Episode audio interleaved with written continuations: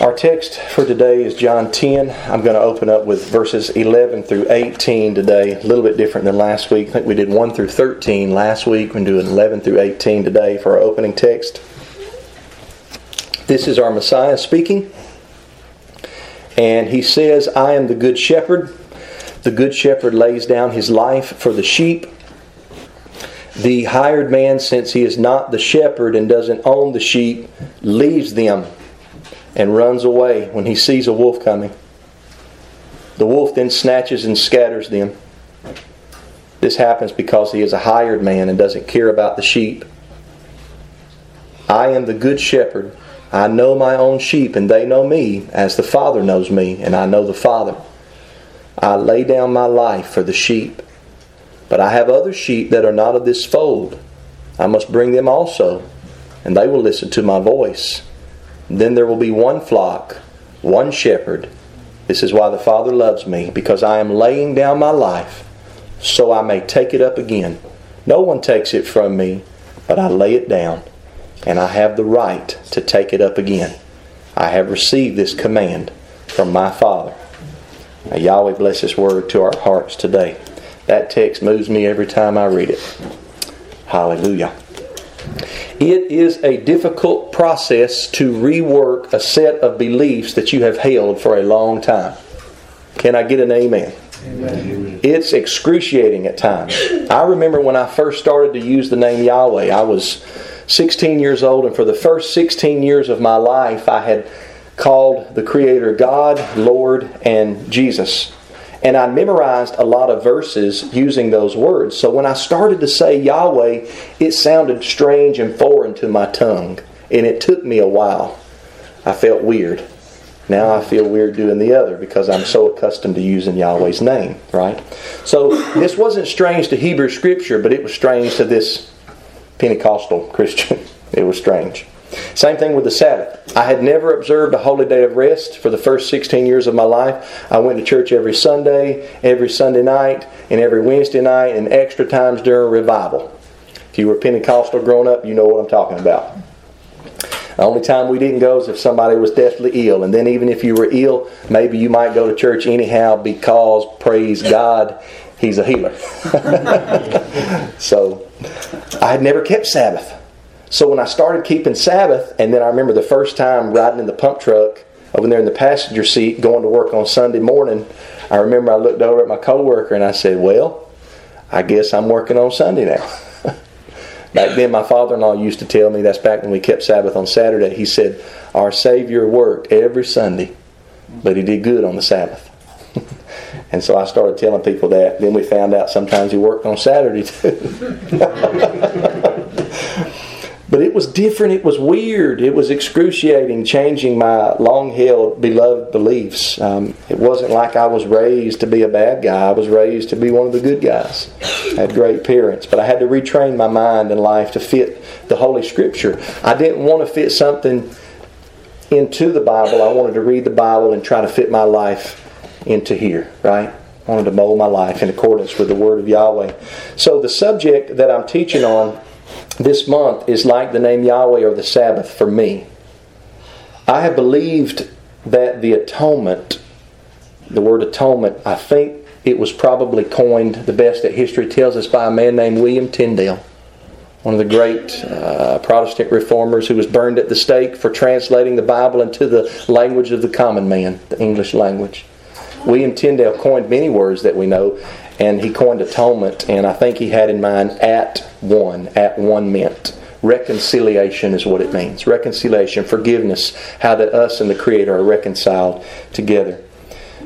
When it comes to Yeshua's death in particular, I had in my mind that Yeshua's death did something in a certain way for my whole life up until about three years ago when I was introduced to some things that I'd never heard before it's getting to where that isn't as common as it used to be because I've studied the Bible now for 26, 27 years for myself. So it's not as common that I hear something I've never heard, but sometimes it still happens, Brother Sandy. Where somebody will say something, I'm like, man, I've been studying the Bible this whole time and I've never heard that before. I get excited when that happens. It doesn't always turn out to be true, what I hear, But I get excited. I like to hear new things, fresh things to me. When I first heard these things, I could see that there was some truth there, but man, when your brain has been programmed to think one way, and somebody or something comes along and challenges your programming, it is very hard to shift gears and look at something with new glasses on. I've got my notes here to mention Brother TJ's last sermon on Acts 2 that I've listened to twice now, in addition to when he taught it. Acts 2 2 through 4, and the reason for the gift of languages. Some of the things, most of the things that TJ taught in that lesson, I already understood and knew, but there were two things in particular that he brought up that I'd never heard in my whole life. And one of them made me grunt real loud when we were here in the congregation. Because at the end, he said he had been taught, and so had I, his entire life, that the reason the apostles or the disciples in Acts 2 were given the gift of languages is so that they could spread the gospel message in a quicker fashion. And that's what I had thought based on my own studies. And then when he brought up how that they could have already and had been hearing the wonderful works of Yahweh in the Hebrew tongue in the synagogues, they had heard the wonderful works of Yahweh in the Hebrew tongue. These were all devout Jewish men, all devout Hebrews at the feast. These weren't murderers or adulterers or thieves. These were blameless, righteous men and women, and they were beginning to hear the wonderful works of Yahweh that they could have already heard in Hebrew, but they were hearing them in their own dialects from the, from the lands uh, in the diaspora where they had been scattered. And when he said that, that's what my mind did when I was sitting there. And then when he said, You're going to have to wait till next time till I finish, I was thinking, Oh boy, I'm not going to wait till next time. I'm going to call him this week and find out more about it. And He and I have talked about it. But remember when Brother TJ began to teach on Acts chapter 2 and he said, he wanted all of us, and this is what we should always do. He wanted all of us to try to wipe everything from our mind and try to give this a fresh reading, a fresh study. And, buddy, when you do that and you're really serious and honest with the text, I guarantee you there will always be something there that you hadn't seen before because you're trying to read it with fresh eyes. Well, that's what I've had to do on this subject, and it has not been easy. And I've been meditating and going over it for the last two or three years. I ran across this N.T. Wright quote this week that I think is profound. N.T. Wright is, or I think was, used to be a bishop in the Church of England. Very smart Christian man. But this quote was profound. He said this quote, It all becomes so complicated, people grumble. And what they really mean is, I am so used to reading this passage one way that I find it hard to switch and consider other options. End of quote. you know, this past week I recently explained the lunar Sabbath to someone online, and I barely scratched the surface. I gave like a two paragraph explanation you know what the response was? And this is all too common of a response. That all confuses me, and God's not the author of confusion, so it can't be right. I am so used to reading this passage one way that I find it hard to switch and consider other options. Have we been guilty of that before? I know I have. Somebody says something to me and it resonates. I know there's at least a grain of truth there, but I don't like it because it upsets my apple cart and so I'm so used to reading this passage one way that I find it hard to consider the switch to another option. Anything you hear for the first time can be confusing. I've told people that I've mentored and discipled over the years, coming out of confusion is confusing. You've been taught one way so long, and all of a sudden everything gets turned upside down. It's confusing at first. And praise Yahweh, we serve a merciful, mighty one that doesn't require us to understand everything in our bedroom overnight. That's what Acts 15 is all about. We believe that they'll be saved in the same way that we are by the grace of the Almighty. Let's start them off on these elementary things, and then they'll go to the synagogue and they'll hear Moses be read, and they'll learn and they'll grow. I'm so thankful Yahweh's merciful. Just because you're confused on something the first time you hear it doesn't mean the devil is causing your confusion. Sometimes it's truth that you're hearing. And you know what we need to do? Slow down and say, you know what? I might not be understanding this right. Trust me. Brother TJ mentioned that about the Hebrew language versus the dialects. At first I thought, I don't want to switch what I think about this. That was my first thought, but that was the flesh. And then the more I thought about it, I went back and studied and listened to his sermon over again. Yeah, I can see it. It's right. My entire life, I have believed that when the Bible teaches that Yeshua died for our sins, that it means that Yahweh put Yeshua to death in our place. The Almighty doled out the penalty that should have went towards me, and He put it on Yeshua. The wrath of Yahweh against sin was placed upon the back of Yeshua. And I've used Isaiah 53, verse 10 here for this, where it says, It pleased Yahweh to bruise him, or some Bible say, But the Lord was pleased to crush him. I promise you that I'll cover that text at a later time, not today though. On the surface, this makes sense. It had to have made sense for me to think it and for other people to think it. It had to have made sense. The example that I've given countless times in conversation is this. Let's say that you're standing before a judge and you've racked up an enormous amount of traffic fines. $50,000, let's say. But you don't have the money to pay the fines, you have no way to get the money. And then all of a sudden, I'm standing in the back of the courtroom, you're up at the front in front of the judge. He or she's about to lay the gavel down. I almost said she because I'm used to watching Judge Judy on TV. he or she, a man or woman, can be a, a righteous judge, according to the scriptures. I'm standing in the back of the courtroom, and out of sheer mercy and compassion upon you, I have a briefcase with $50,000. I come, come up to you and I say, Here, you take this and you pay your fine. So the wealth you got from me, I took your penalty, you took my wealth. You can pay what you owe and you're forgiven.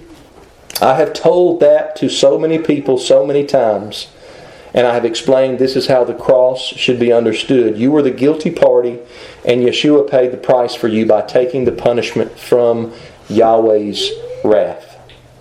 With the example of a monetary fine, this illustration works, but I want to press it a little bit further here. What serious crime can be satisfied by paying a monetary fine? Let's say somebody's guilty of murder. Does a judge, even in America, give the murderer an option? Well, I tell you what, if you give me a million dollars, I'll let you go. Is that just? No. What serious crime can be satisfied with a monetary fine? A man's standing guilty of first degree murder. He's murdered someone in cold blood. There's multiple eyewitnesses. He confesses to it. He's guilty. He's sentenced to be put to death. Let's say all of a sudden the man's mother is in the courtroom and she stands up and she's crying and she says, I know my son has done wrong, but he's my son and I love him dearly in spite of all this. I'll step in and take his punishment. Put me to death instead of my son. Now, think with me about this. You do not have to answer right now. I, all I'm doing is trying to stir up your minds. I recognize this may be the first time some of you have heard any of this. I've been thinking about it for a couple years now. Is that just for the murderer's mother to stand up and say, Put me to death instead of my son? Is that just that her, the innocent, should be punished for her son, the guilty? Can the judge put the innocent mother to death and let the guilty son go free? See, when you push the illustration or example further, a fallacy shows up. I cannot tell you why I haven't seen this before in past. Maybe I've been studying other subjects and it just didn't come up. But I see it now. Let me read you an illustrative story from a book that I'm studying right now by an Anabaptist named Philip Hess titled Penal Substitution on Trial How Does the Death and Life of Jesus Save Us? He writes on page 3 of this book, quote, once there was a judge who had reason to be angry. A band of wicked men had molested his daughter. Now they were brought to the bar, and he had a chance to throw the book at them, a chance for revenge, and to make them suffer for their crime. He brought the gavel down for a guilty verdict, but before they were hauled off to the whipping post, the judge's own son stepped forward and he said, Dad, I know that you are just and will not be satisfied until someone is punished for this crime. I want to take these men's punishment.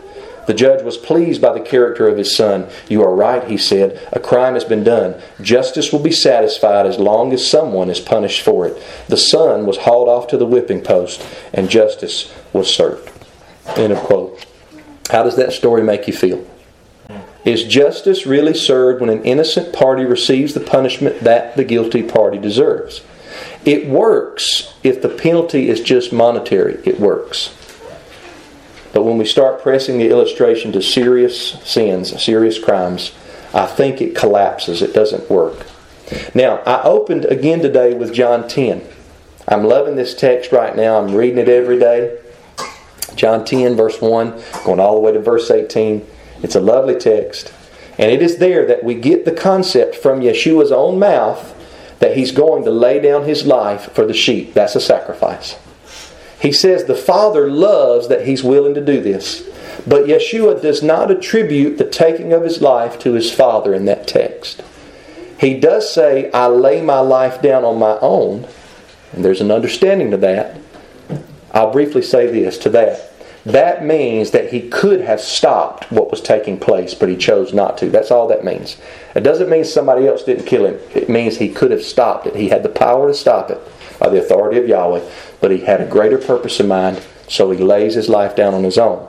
But just before that, he speaks in illustration of a wolf that comes for the sheep.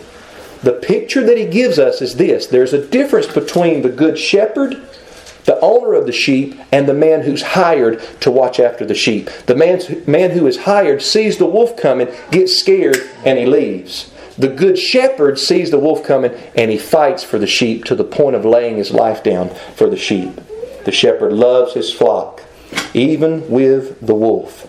In this case of the good shepherd, the sheep are saved because the shepherd gave up his life to the wolf. A wolf, we all know, is the arch enemy of sheep. I believe, in my studies, that the wolf depicts the devil, depicts Satan, the arch enemy of Almighty Yahweh, and thus the arch enemy of the sheep. Somehow, some way, Yeshua's death for our sins is at the hand of the wolf and not at the hand of the Father. The Father is pleased with his heroic, noble sacrifice because he's giving up his life so that others will have life. On one hand, it makes the father sad, but on the other hand, how great is it to have a son who will give up his own life so that others would get to live? Well, Yeshua later says in John 15, verse 13, No one has greater love than this, that someone would lay down his life for his friends. 1 John 3:16a also says, "This is how we have come to know love, he laid down his life for us. John 15, 13 and 1 John 3, 16 give us the concept of a sacrifice, but let me explain it by way of illustration. What if TJ and I were somewhere and there was some crazy armed robber that approached me with a gun pulled, wanting my wallet or my car or whatever? And instead of TJ fleeing the scene when he saw the armed robber, he saw his brother, his friend, me, in danger. And as the gunman was about to shoot me, TJ jumped in front of me and took the bullet, and TJ died instead of me, and the gunman fled off because he was scared of the police or whatever around the corner. In that case, Brother TJ, out of his love, sacrificed his life for his friend, a fellow human. That's a human sacrifice. That is a human sacrifice that Yahweh doesn't condemn in the scriptures, doesn't condemn in His Word. Here's another point to think about. There is nowhere in the Torah, in the Pentateuch, the law of Moshe, that allows for a human to be ritually sacrificed to Yahweh. That's right. Now, I hope you brought your thinking caps on. We, are going to get deep here. deep, call it to the deep, the prophet said. Think with me. Let's stretch our minds. When you think about sacrifices, what do you think about? Clean animals Right. placed on altars, throat slit, blood poured out. Sometimes the animal is eaten, sometimes it's burned completely. Yahweh never in His Torah calls for that to be done towards Him to a human being. That's right. He doesn't call for that. We do see drink offerings, wine and beer. We see grain offerings, we see flour offerings, but never humans. What we do see among the pagan religions of old, when you study the pagan religions of old, we see human sacrifice brought to a god in order to appease the god's wrath. The god is angry, and the god requires that a human be sacrificed to him so that he can be merciful again to the nation. Yahweh actually condemns this in his law. In Leviticus 18:21, World English Bible, it says, "You shall not give any of your children as a sacrifice to Moloch. You shall not profane the name of your mighty one. I am Yahweh." There's a footnote in my HCSB Bible. that says, quote, an ancient Near Eastern god, speaking of Moloch, to whom child sacrifices were offered by fire, and it gives some parallel texts. Now, I have known about this for a very long time, but I kind of just shoved it into the back of my mind because I didn't know for sure or completely how to reconcile Yeshua's sacrifice with there being a command against human sacrifice. Okay? Some people reconcile it by bringing up Yahweh's instruction to Abraham to sacrifice his son Isaac on Mount Moriah, Genesis 22. Rowan is learning Genesis 22 now in our scripture memorization lessons. She's going over verses 1 through 2. I told her, I said, that's exciting because Brother Matthew, part of his sermon is on Genesis 22. She got excited when I said that. Some people bring up this to try to justify human sacrifice to Yahweh. If you know the story, if you're a good Bible student, though, you know that Yahweh stops Abraham before he slits the throat of Isaac. Because of the pictures that we see in Bible story books, we see an angel coming down and grabbing hold of Abraham's hand. A couple of mornings ago, I had that in my notes, and I went back and I said, I need to go back and read Genesis 22. And I said, it never says an angel grabbed Abraham's hand. I've been looking at the pictures too much. it's like them big stone tablets that Charlton Heston came down off the mountain with, right? That's not what they look like. When you read the story, read the account, the angel calls out, it's probably with a loud voice, a shout from heaven. He calls out and says, Abraham, stop. Abraham, don't do this. The angel of Yahweh, Yahweh speaking through the angel. A good Bible student also knows that this is called a test in Genesis 22 and 1. Rowan said this today. She said he was testing him. And when Abraham and Isaac were walking with the wood and the knife to the place of sacrifice, Isaac, who by the way wasn't a little boy, according to some extra biblical writings in Jewish literature and also in like the book of Jasher and other books as well, Isaac was a grown man. Maybe in his 20s, maybe even in his 30s, some say. Well, Isaac says, Dad, we've got the wood, we've got the knife. Where's the lamb for the burnt offering? Now they're walking up to the place, and Abraham says in Genesis 22, verse 8, he says, The Almighty will provide for himself the lamb for a burnt offering, my son.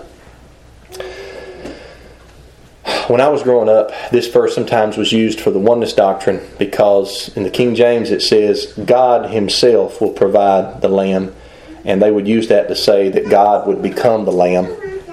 I think that's anachronistic. I think it's reading later theology back into the text of Genesis. I think if we look at the text in Hebrew, what Yahweh is, what Abraham is saying here is that Yahweh will provide for himself a lamb for the burnt offering, an animal.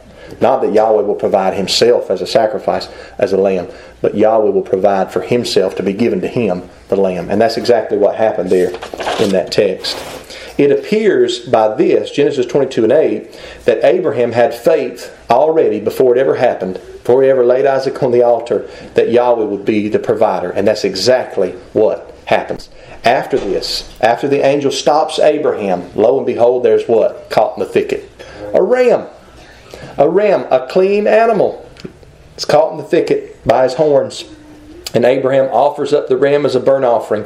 And Abraham names that place on that mountain. He, he names the place Yahweh Yireh, which means Yahweh will see to it or Yahweh will provide. He names the place. So even a place can have the sacred name applied to it according to Genesis chapter 22. Now, look at what I found here in my IVP Bible background commentary. It's been sitting on my shelf. I never read it on this text. on page 53, of this Bible background commentary. I highly recommend you buy this for your studies. It says this quote, child sacrifice. In the ancient Near East, the God that provides fertility, El, is also entitled to demand a portion of what has been produced. This is expressed in the sacrifice of animals, grain, and children. Text from Phoenician and Punic colonies like Carthage in North Africa, describe the ritual of child sacrifice as a means of ensuring continued fertility. The biblical prophets and the laws in Deuteronomy and Leviticus expressly forbid this practice, but that also implies that it continued to occur. You see what he's saying there? The reason that it was forbidden is because it was still happening at the time that Yahweh gave the commandment. In face, the story of Abraham's sacrifice of Isaac suggests that Abraham was familiar with human sacrifice and was not surprised by Yahweh's demand. Let's stop right there for a second. I've always wondered how in the world was Abraham so willing and quick to go and offer his son up when Yahweh said, I want you to kill your son, the one you love, your only son, your unique son, the one that was given by promise when you and Sarah were too old to have children. Go and kill your son. Abraham says, Okay, I'll do it. The reason Abraham said that is because Yahweh had not expressly forbidden this act in his law yet. And because ancient Near Eastern religions practiced this, and because Abraham's dad was an idol worshiper, he thought, okay, I serve Yahweh. He called me from the Ur of Chaldees. I'm going to do what he said. Yeah. Then later on in the account, he finds out, oh, this mighty one doesn't actually accept human sacrifice. He provides an animal in its place, which makes a whole lot of sense. At the end, it says, however, the story also provides a model for the substitute of an animal for a human sacrifice that clearly draws a distinction between Israelite practice and that of other cultures. Into that quote from the IVP Bible Background Commentary. That is extraordinary. Now, Yeshua is called a sacrifice in the Bible. Sure. It's blatant in many places. Many places says, I think of one in 1 Peter 2.24, it says, He himself bore our sins in his own body on the tree. So we're not going to start ripping pages out of the Bible. We're going to believe that. I still believe it. I just think it's to be understood in a different way. Okay. Yeshua is called a sacrifice in Scripture. And if we go back, catch this, if we go back to the example I gave, remember where TJ jumped in front of the gunman and took the bullet for me? He sacrificed his life for me at the hands of a criminal. That is a human sacrifice, but that's a human sacrifice that Yahweh doesn't condemn. It's not a ritual sacrifice where you're placing a human on the altar and slitting a human's throat, right? Same with the good shepherd who dies at the hand of the wolf in order to save the sheep. It's one person laying down their life so that someone or something or some group can continue to live because they love that person or that group. It's not a ritual sacrifice like an animal on an altar, but it is still a sacrifice. A couple of examples. Think of a loving father who pushes his child out of the way when all of a sudden he sees a car coming and the child's in danger. The child lives, the father may get injured or he might even die. That's a human sacrifice but it's not the type that Yahweh condemns in the Torah. Think of times of war when men go on a battlefield and they almost know for sure that they'll lose their life. But their life is lost for the betterment of those who continue to live. Again, human sacrifice, but not the type that Yahweh condemns. So there truly is no greater love than someone who lays down their life for another. And we see the love of Yahweh first and then the love of the Messiah and that He laid down His life for us on the cross. But was it at the hands of an angry father? No. Was the father angry, and in order to appease the father's wrath, he had to have a human ritually sacrificed to him? Or did Yeshua die at the hands of the wicked? Well, he says out of his own mouth, the wolf comes to get the sheep. I don't think Yahweh is the wolf. As a matter of fact, my dad asked me after my sermon last week, he said, Who do you think is the porter? Remember at the beginning of John 10, he says, The doorkeeper opens the door? I think that's Yahweh. Who is the one that opens our heart to believe in Yeshua? Yahweh. Some could say the Holy Spirit. I had that thought, and then I started looking at my commentaries, and a lot of the reformers, like John Gill, Albert Barnes, they take the same position. Yahweh's the one that opens the door. He gives us new life. I don't think the wolf is Yahweh. I think the wolf is the devil. And I believe that somehow Yeshua gave himself over. It was a noble sacrifice to Yahweh in the sense that Yahweh said, Wow, look at what my son's doing. It wasn't easy. I believe that Yeshua, 1 Peter 1 says Yeshua was foreknown from the foundations of the earth, right? So I believe it was predestined. That didn't make it easy for Yeshua. Don't think it was a walk in the park. He prayed in the Garden of Gethsemane the night before he died, and he prayed, he said, Father, if it's all possible, let this cup pass from me. But, but, Nevertheless, not what I want, but what you want. And he went to the cross. Nobody had to force him. He laid his life down. I want you to think about this. Sacrificial animals are not tortured. That's right. Were the animals that were sacrificed to Yahweh in the Torah, were those animals spat upon, mocked, beaten, whipped bloody, and then hung on a cross? No. Matter of fact, in Hebrew practice, you know what it's taught? It's taught that the kosher slaughter of an animal is to be done as quickly and painless as possible out of respect for the animal. Now, Yahweh created the animals to be received for food and thanksgiving, not the unclean ones. The unclean ones don't have nothing, nothing to worry about around the Jansen farm. Our basset hounds ain't got a worry in the world about us slaughtering them for food. Yahweh gave the clean animals for food, though, right? That doesn't mean you can't take care of a cow and raise a cow and give a cow a great life, but when time comes for slaughter day, we thank Yahweh for the life of the cow I think it's okay to thank the animal as well in some sense. You slaughter them, you eat the animal. It's perfectly fine. You don't torture the animal. You don't mock the animal. Mm-hmm. What would you think? Brother TJ and I have been uh, helping each other to slaughter and skin and get the Passover lamb ready for many years now. What would you think if you saw me and TJ back there mocking and spitting on the Passover lamb? Be a mockery, wouldn't it? I would I would leave if I went up showed up to a Pesach and they were doing that. I'd leave. It's a mockery. What if we got out a, a flagellum, a cat of nine tails, and we started beating the lamb? No, Yahweh doesn't call for that in His Torah. We don't get a whip out and torture the lamb before we slaughter it. So think about this. Do we really think that Yeshua was a ritual sacrifice to Yahweh when he was mocked, when he was beat, when he was tortured, when he was whipped bloody, when he was hung on a cross. That's not what you did to a sacrificial animal.